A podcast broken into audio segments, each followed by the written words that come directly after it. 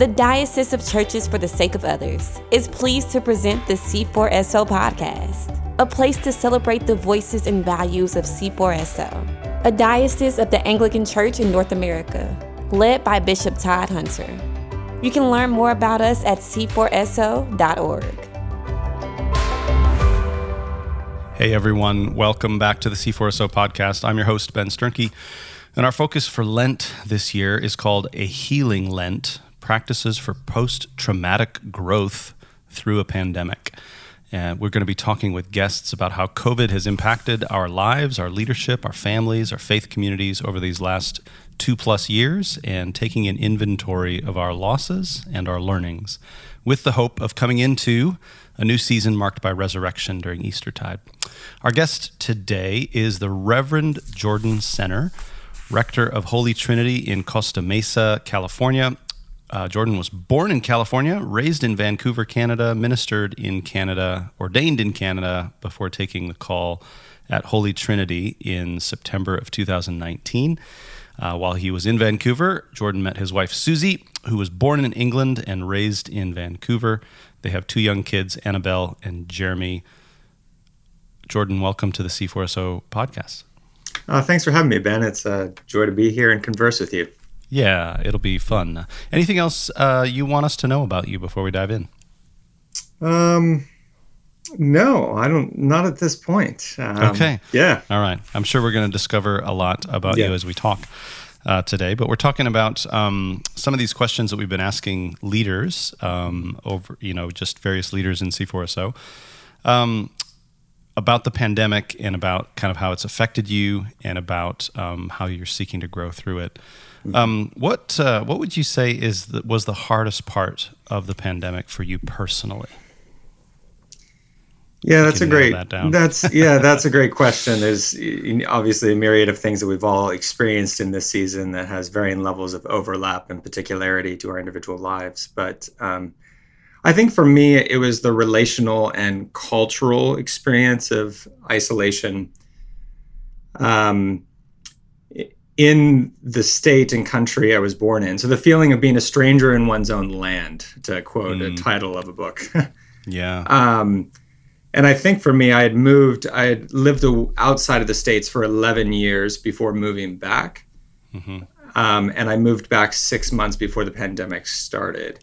Yeah. And took over as rector of Holy Trinity. So really, my my family and I were just starting to get to know people and trying to understand the culture. And this is the first time my wife ever lived in the U.S.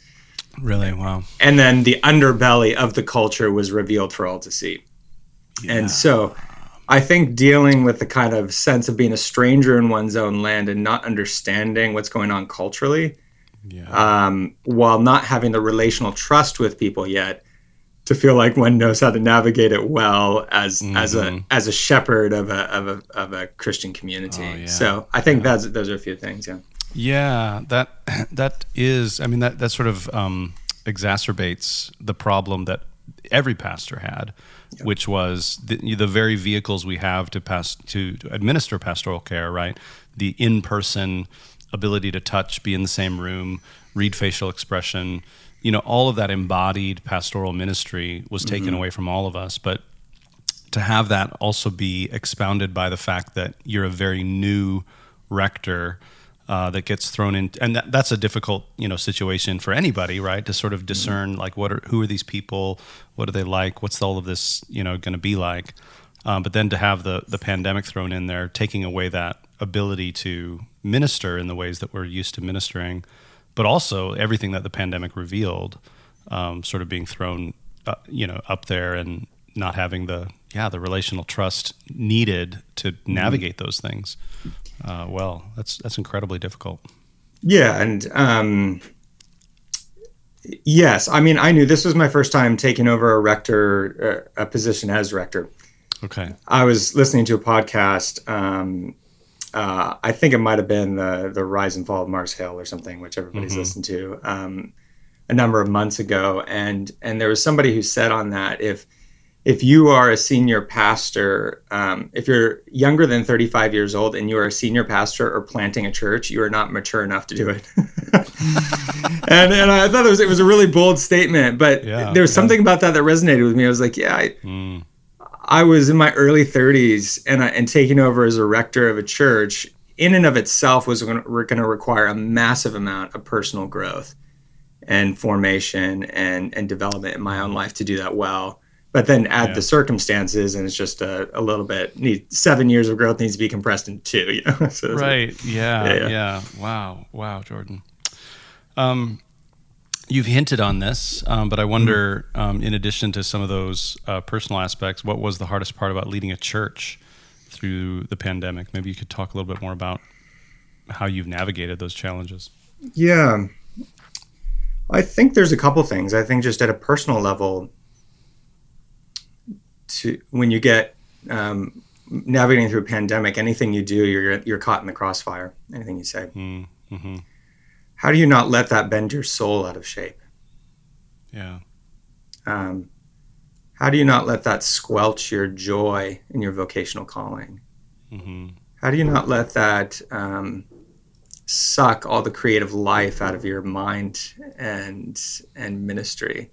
yeah i think was one of the biggest things um, is just how do i cultivate a, a, spiritually joyful and a ministerially creative space yeah. In the midst of feeling like you're taking blows from a bunch of different sides you know because that's so important for the life of the church um, yeah.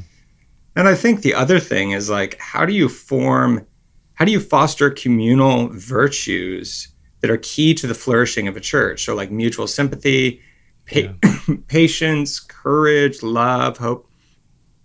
How do you foster those things um, in a context where where the formational narratives for people are more Fox News and CNN mm-hmm. um, than than the gospel in a lot of ways, and yeah. um, and just how to do that, I think was uh, was one of the biggest challenges I was I was kind of facing. Yeah. Yeah. Yeah. Um, how have you sought? Are there specific things that you found to be helpful in the mm-hmm. midst of that? Like, how have you sought to do those things for yourself? Yeah, um, I mean, for me, a, a big, a crucial moment was the summer. Mm. Um, somebody said to me, "You need to take about a month off." mm. uh, another clergy member of the church who had a lot more experience, and yeah. so I wasn't able to take a month. I was able to take three weeks, and I just said, "Lord, what, what do I need to hmm. receive from you?" Um, for you to restore the joy of my salvation, mm. as well as for me to be able to come back after this holiday to the people of Holy Trinity and be a faithful and redemptive presence in this place. Yeah. And I just sense the Lord saying Psalms and canoes. So like learn to pray learn as, as, he says to all of us right yeah yeah totally so so learn learn to pray the psalms um Okay. Like the Psalms yeah. need to be your special companion in this time. Mm. Because they're going to they're going to take they're going to teach you how to pray the full range of human emotion. Okay. In the full breadth of human experience. Wow. And and and you've accumulated a lot of emotional and spiritual baggage and you need to learn to pray through that. Um, mm uh, in order to receive in that and name those things. Yeah. So that was the first thing is just like sit with the Psalms. And the second was you just need to play a little bit more. So I love being on water. I love kayaking and canoeing. So just every day you possibly can. I lucky enough to live near water and have good weather. Mm-hmm. And so just get on the water and mm. and just look at the birds. Yeah. See the different shades of blue. I mean, uh, and and just yeah. enjoy that. Um, so those are those are a couple of things, and and more recently, excuse me, it's um hospitality. Hmm. Um, um, what does it mean to love our enemies? Hmm. What does it mean to bless those who have cursed you? Yeah.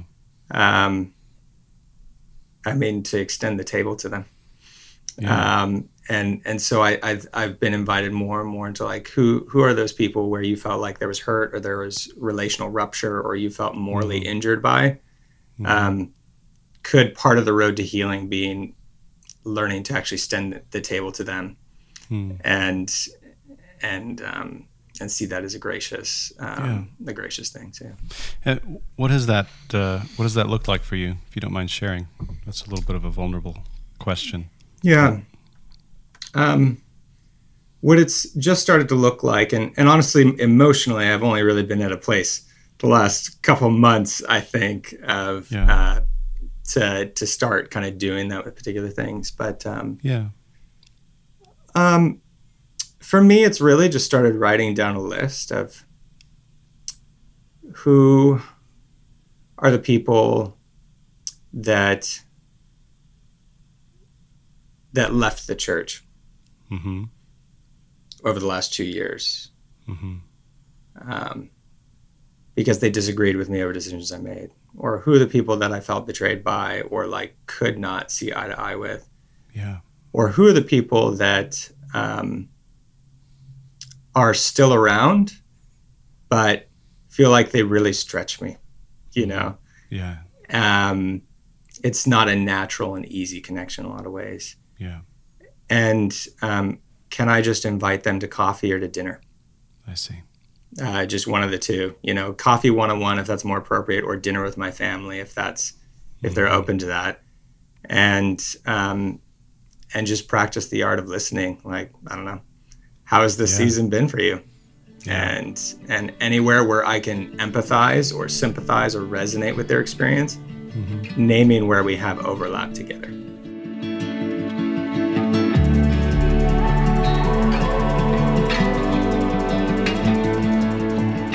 Hey, everybody, it is time once again for the C4SO Cycle of Prayer Spotlight, where we highlight the specific ministry that we're praying for this week in our diocesan cycle of prayer. This week, we are praying for Holy Trinity Silicon Valley in Mountain View, California, led by the Reverend John Gorin.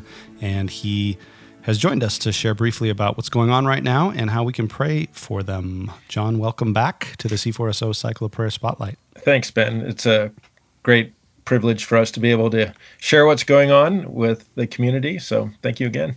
Yeah. What's uh, something that you're encouraged by right now that's happening at Holy Trinity? We've been encouraged by the community really pressing into Lent this hmm. year. Yeah. Uh, for some reason, it just seems to be gripping people's uh, devotional thought life, and mm. it's in our small groups. The small groups are actually using uh, the late Father Thomas Mackenzie's book, Lent with the Desert Fathers, uh, hmm. which has been a real blessing. It's hmm. made Lent accessible to the wisdom of the soul of these fathers and mothers of the hmm. desert. And I, it's been the foundation for some really good discussion and prayer time going on in our groups. So that's been yeah. great. And then we last Saturday we had a um, day long retreat at a local Catholic retreat center, okay. which was wonderful. It was time hmm. alone. Half the time was people on their own with the spirit, just hearing, listening, praying, reflecting. And people, the reactions afterwards were just like, this was so needed and so oh, valuable. Wow. So we're, we're thankful great. for that. Yeah, that's wonderful.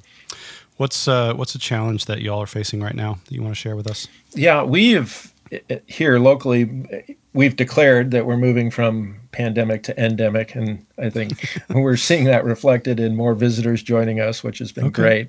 Uh, yeah. But that has meant that we need to build out our teams uh, oh, yeah. a little bit more to support the next steps in our Sunday worship gatherings and, okay. and our heart for local outreach.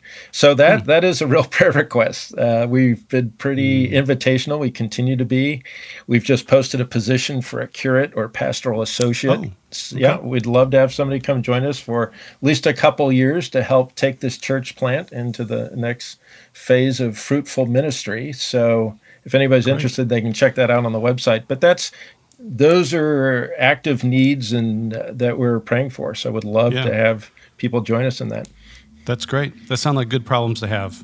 Oh, they yeah, they right? are good the, challenges to have. The best uh, kind to have yeah. is the growing pains uh, of a yeah of a community that's growing. So I'm really glad to hear that um, that you guys are growing, uh, kind of on the tail end of well, who, who knows what's going to happen with the pandemic, but um, there does seem to be a shift in the way that uh, we're responding to it and the and the way that uh, we're able to do uh, ministry. And so I'm glad for that um, for y'all for y'all's sake. Yeah, thank you. I mean, we remain prayerful and keeping mm-hmm. the sanctuary reasonably open open yeah. windows and yeah, ventilated. But I agree. Yeah, you know, all that stuff that helps helps keep things safe. So that's mm. good. Well, uh, thanks for joining us today, John. You're welcome, Ben. I, again, thank you for the opportunity to share what's going on with Holy Trinity Silicon Valley. Blessings to you. Love the podcast and yeah. uh, all the best. Yeah, thanks so much. Appreciate you joining us. Uh, listeners, if you'd like to find out more about Holy Trinity Silicon Valley or to contribute to their work or apply for that job, check out the link in the show notes.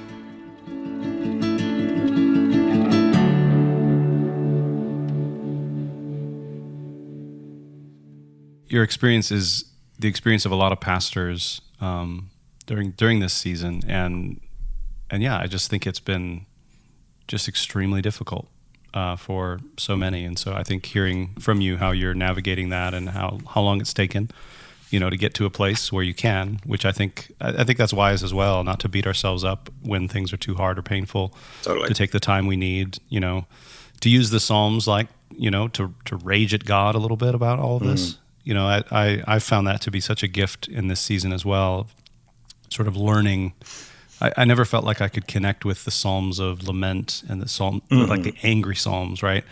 Um, that they seemed sort of unchristian to me uh, in some ways. But I think my, I think the pandemic and seeing, you know, not just the pandemic, but just the, you know, the the disruption, the disunity, the injustice that it's all sort of fostered has helped me connect with these songs. Oh, this is what this is why these are here. We need to say these kinds of things to God sometimes. Uh, to say, what are you like? What are you doing? What's going on right now? And I, you know, like, I'm I'm having a hard time, and I need deliverance. So, I I totally resonate with that. I think uh, you know I've read the Psalms my whole life. Mm-hmm. I've preached them in different seasons. I've I've taught about lament. Yeah. I don't think I personally understood. Yeah. Um, how important it is yeah. to uh, a healthy relationship with God. Yeah. But also a healthy relationship with others. Yes. Um, I just think this has been a season of really discovering that on the ground um, in some yeah. deep ways. Yeah. Uh, yeah, I think that's true. I, the other thing I, you know, I, um, the other thing I've discovered that's been helpful for me about the Psalms is it doesn't just connect with my personal experience. I think my personal experience has come close closer to the the experience of the Psalms, and that's that's been helpful for me. But I think it's also helped me sort of pray in solidarity with those who really yeah. do have it worse off than me. Mm-hmm. You know, um, those who are experiencing you know the politicization of the pandemic and everything else in in ways that are just brutally oppressive, you know, mar- marginalized people. I've, I've been able to pray, I think, with some sense of solidarity with mm-hmm. those folks. You know, even even if I don't personally feel a certain way, yeah. I can pray these psalms uh, knowing that, you know, I mean, even thinking about what's happening in Ukraine right now, you know, just mm-hmm. the awful suffering that's going on there is a way of praying with them and for them is to pray the psalms sort of on their behalf almost. Um, totally. I mean, Walt, so. Walter Brueggemann talks about this in his yeah. book, The Message of the Psalms, which I found him mm. very helpful in that regard. That, yeah, the communal, um, uh, the plural personal pronouns, or the way in which yeah. in, individual laments often have a turn towards communal. Yeah. Um, uh, or framed within the context of a communal um, promises and yeah. um, and suffering and these sorts of things. Mm-hmm. Or just a sense of disorientation. Um. I think is is incredibly helpful, and I think for me as well is the Psalms have really asked, I think, challenged me to ask the question: What am I hiding? What mm. am I ignoring? What am I denying? What am I burying? Yeah. Um, what am I not naming that's actually going on in the world? Mm. that that um, we need to have the courage to name. Yeah. As yeah. as people, but also as pastors. Yeah. That's really good. That's yeah. really good, Jordan.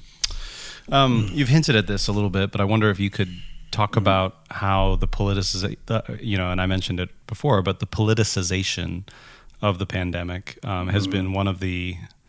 I mean, I you know, I guess you know the events of the last few years shouldn't have it shouldn't have surprised me but it did uh, mm-hmm. it did surprise me that this event that you would think would sort of galvanize us to be like oh wow everybody's affected by this um, it actually uh, you know people found a way to create you know, I mean people found a way to make it into a wedge issue you know what I mean it's it's really uh, bizarre to me but um, but I know this has been the source of a lot of pain uh, for pastors and for mm-hmm. You know just everybody in, mm-hmm. in, the midst of this pandemic. How is how has that uh, affected you?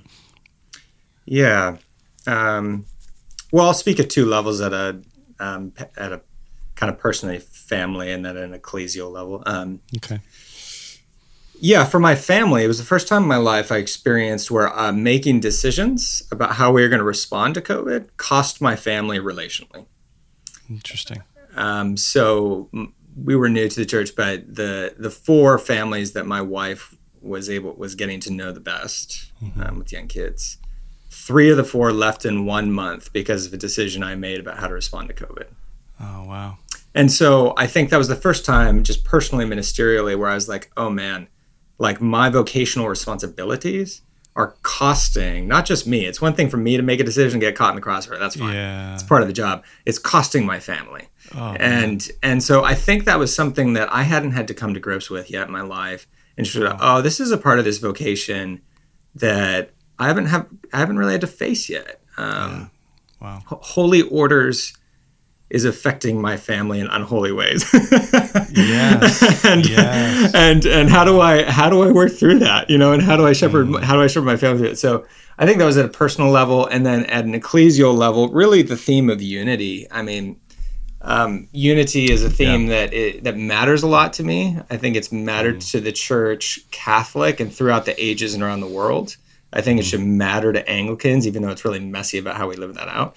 Yep. Um, and I was preaching through the book of Ephesians um, during ordinary time last year.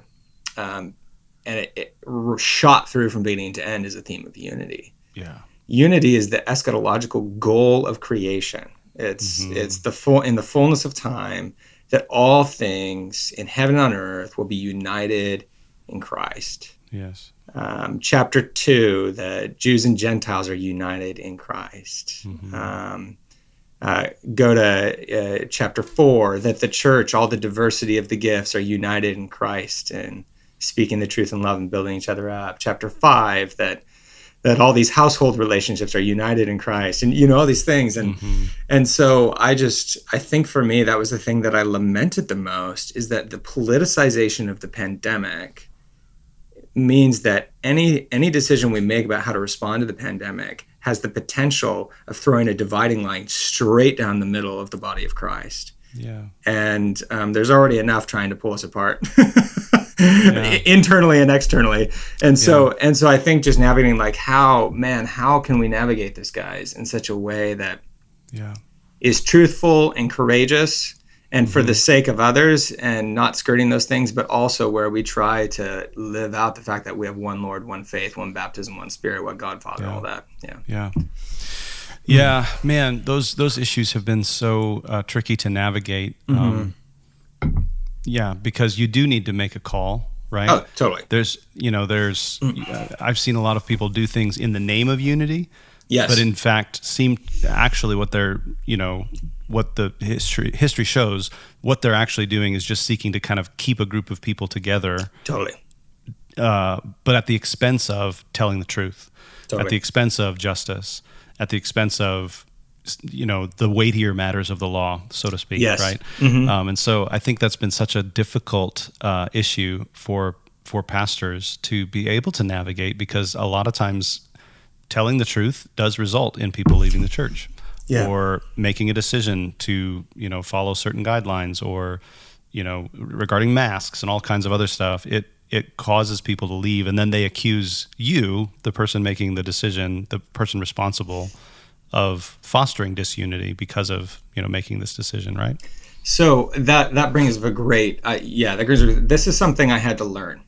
Mm-hmm. in the middle mm-hmm. in the middle mm-hmm. of it i yeah. i realized that i was viewing unity as i was trying to hold people together yeah but there wasn't real unity it was it was saying peace peace when there is no peace that's good Yep. And and um, I'm not going to name names here because I don't want to put them in the spot. But there's a, a prominent C4SO clergy and leader um, who everybody would know, um, who said to me after I preached a sermon um, after January 6th, um, mm-hmm. and he said, "You talked about speaking the truth in love, but you did not tell us the truth that needed to be spoken." Ooh and it, it cut to my heart and i said he's totally right wow he's totally right and that was a turning point for me hmm. um, i i'd misunderstood the nature of unity in the base wow. of it and wow. and so the next sunday i had to get up and i said to the congregation i said this in the wake of january 6th last week and everything i said is technically true but there are things i didn't say and that matters. And so I'm going to say it now. Ooh, yeah. And so I said it, and let's just say the next couple months, a lot of people left church. oh, but but it yeah. but that was a turning point for me because yeah. I think I needed to be called to courage to speak the truth. Yes. And to realize that where the truth is is not being really spoken in courage, there's there's never going to be a deep peace. No. There's there's never going to be a true unity and, and mm-hmm. unless we're building on that then then at some point something's going to come that's just going to revol- that's just going to show the fault lines that are really there that's right so so for me there's a journey in that ben of in this process of actually having to learn the true nature yes. of that yeah yeah man mm-hmm. i so i so appreciate you sharing that mm-hmm. jordan i think you know i so value leaders who are willing to learn repent on the job you know mm-hmm. um, and I, I appreciate hearing that um, that and I think it's really key what you said. You, like you naming those truths did not create fault lines; it revealed them. Yes, those fault lines were there. Totally. The unity we thought we had wasn't a true gospel unity. Yeah. It was something that we had sort of, you know, we'd papered over these things sure. uh, in an attempt to kind of, yeah, because it, it, feels deeply threatening, right, for people to leave the church, especially for pastors. Our livelihood yeah. is connected to this, totally. um, eh, you know, as well as just how hurtful it is to lose relationships and other kinds of things. And so, mm-hmm. yeah, I really appreciate you sharing that with us, mm-hmm. Jordan. Thank you. Yeah. Um, we'll wrap up here with uh, two questions mm-hmm. that uh, we're asking everyone on the C4SO podcast. These are surprise questions. I didn't tell you about these in advance. That's part of the nature of it. Okay? sounds good. Yeah. Um, one, what is a book, movie, or TV show that you've appreciated recently? Ooh. Um, do I have to choose one? oh, I don't know. You can say a couple of them. Um, uh, I'll say uh, two. So uh, a book um, that I've appreciated recently. Um, uh, the sun does shine. Okay. How I found life and freedom on death row. Oh wow. Um, uh, by Is it man, written by somebody on on death row? Yes, um, wow. it was a man who in 1985 was wrongfully convicted in Alabama an African African American man who was wrongfully convicted of three murders he did not commit, and proceeded to spend 30 years on death row until oh, um, by um, Bryan Stevenson, who you'll know okay. because of Just Mercy and things like that. Yeah, yeah. Him and his team, um, Equal Justice Initiative, after 15 years of battling in courts, got him released through a trial, and, and he came out and then wrote a book about his experience of it. Oh my! It's goodness. a really hard book to read. Yeah. Um, but it will take you to some very profound things. Um, mm. Not only about the brokenness of the justice system um, in, in, the U.S. and, and yeah. help and make you think about that, um, but also he he's a Christian and wrestles with his faith and the absolute wow. devastation and obliteration of it in this experience, and then kind of the rebirth of it. Amazing in death row and um, that was very profound for me. Um, so okay. that that was that was a great book. I'll just leave it at that. Yeah. Okay. Mm. Very good. Yeah. Um, mm. How can we? The other question is this: How can we pray for you? Oh yeah, that, thank you for asking that. I, I really appreciate that. Um, uh, this is a season of um, well, I think given what we've all, all, that we've talked about, I think um, just continued. Um, I think continued healing.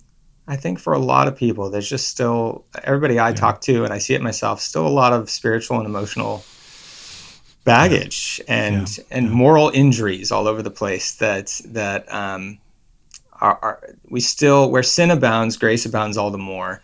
But mm. but we just need to like there's just a constant need to receive grace and, yes. and mercy in yes. these places, yes. and so. Um, uh, yeah, so I think just praying the Lord to pour it out.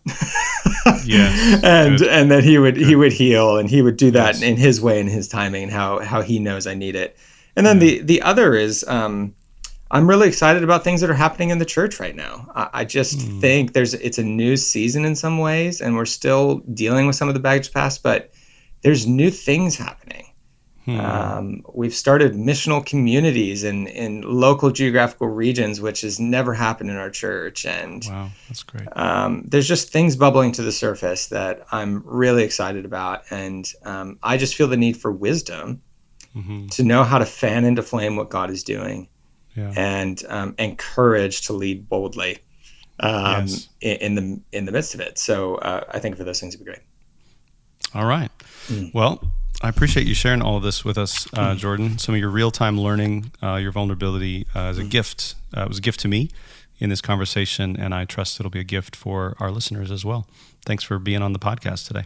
Yeah, thank you for inviting me, Ben. A joy to speak with you today.